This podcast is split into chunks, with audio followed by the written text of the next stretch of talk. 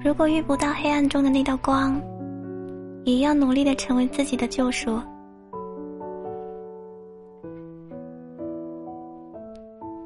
欢迎光临我的声音世界。您现在收听的是《好想爱这个世界》啊，我是主播付一百。每天晚上，我都会用一段声音陪你入睡。你是山间有力的精灵，而我是每晚守护你的生命。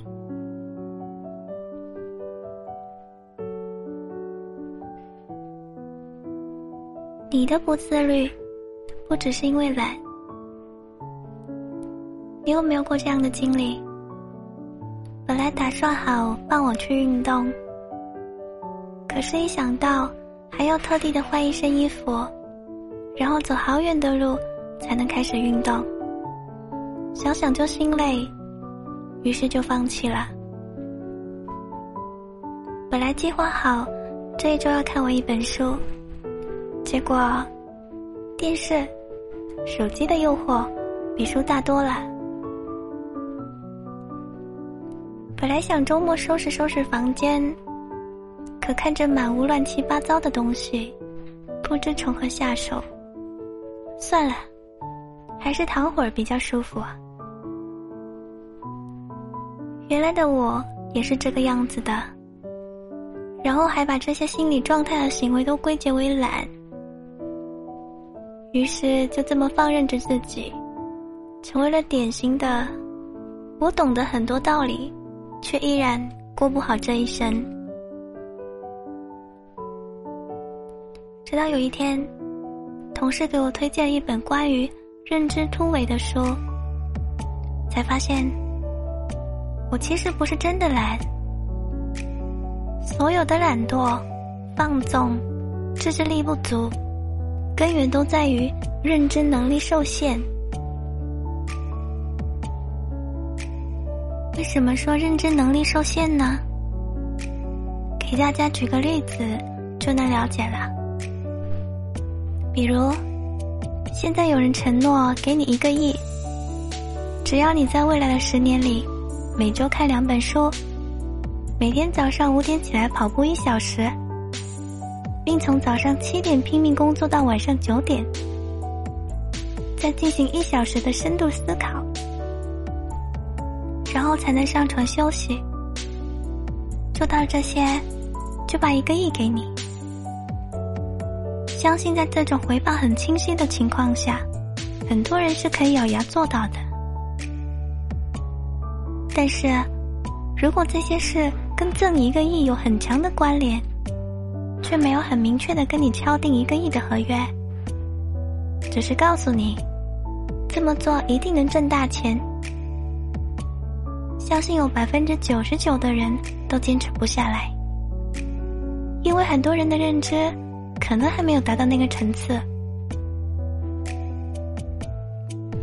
再比如，我去报了个舞蹈班，很可能去了一两次，就再也懒得去了。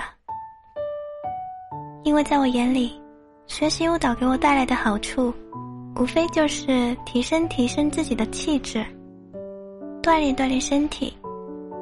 而且舞蹈那么难，还不一定学得会，所以，我随便找个理由，就能放弃下一次的舞蹈练习。如果我能清晰的意识到，我学好了舞蹈。整个人就会更有自信，这种自信会帮助我在平时的工作生活中更有底气。未来会在某一次的活动中，因为这项技能获得上司的另眼相看，那么我一定更能坚持下去。当回报不清晰明朗时，大部分的人的动力就不够了。从而表现出懒的特性，而有些人有远见，认知能力强，能够看到普通人看不到的回报，所以他自然而然的选择了努力。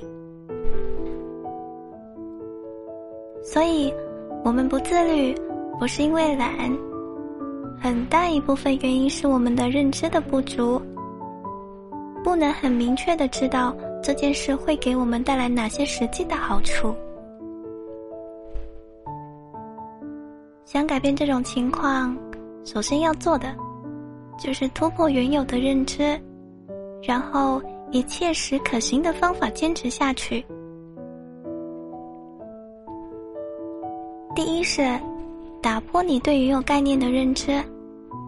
一个人的认知程度，多半是基于他的见识、阅历。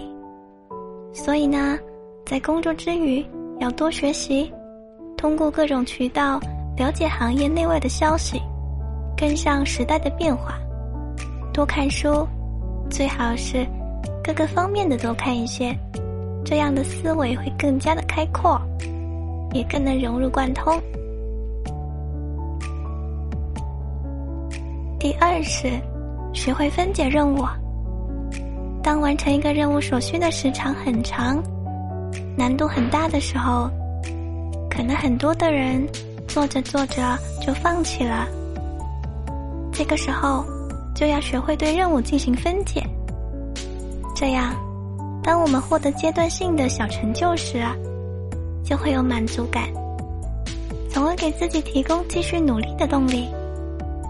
困难的任务，也在这样一点一点的满足感中完成了。第三是，试想如果没有完成任务，可能会带来的后果。后果是客观存在的，但对他的判断却是主观的。当你想要偷懒时，不妨对偷懒的后果进行适当的加工。比如，想象一下。如果不努力工作，就会影响你们整个团队的业绩，你的升职加薪也可能因此受到影响，逐渐被边缘化，被裁员，想想就很可怕。于是，你又有精力满满的投入到工作中了。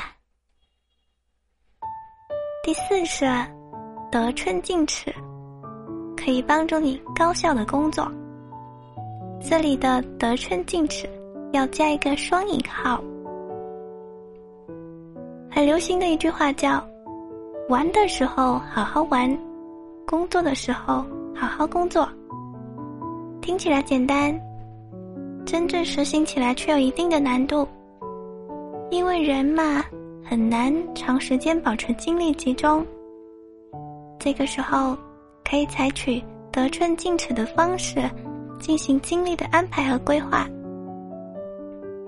刚开始，将更多的精力分配给娱乐、放松，集中精力工作的时间稍短一些。等你习惯了这样的模式之后，再一步一步减少放松的时间。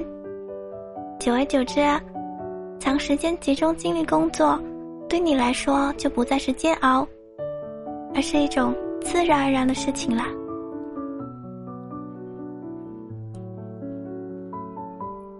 没有人是天生的懒惰者，我不是，你也不是。别再为自己的拖延放纵找借口了。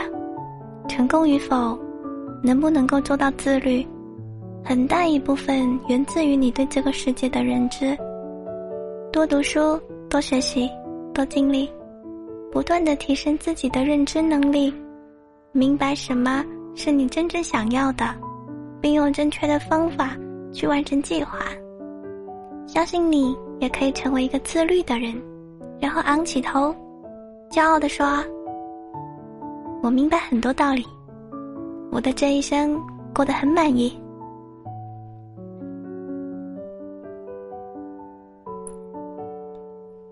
如果你也喜欢我的声音，可以在评论区写下一段惊艳时光的话，而你的岁月，我来温柔。我是一白。我在广东，跟你说晚安。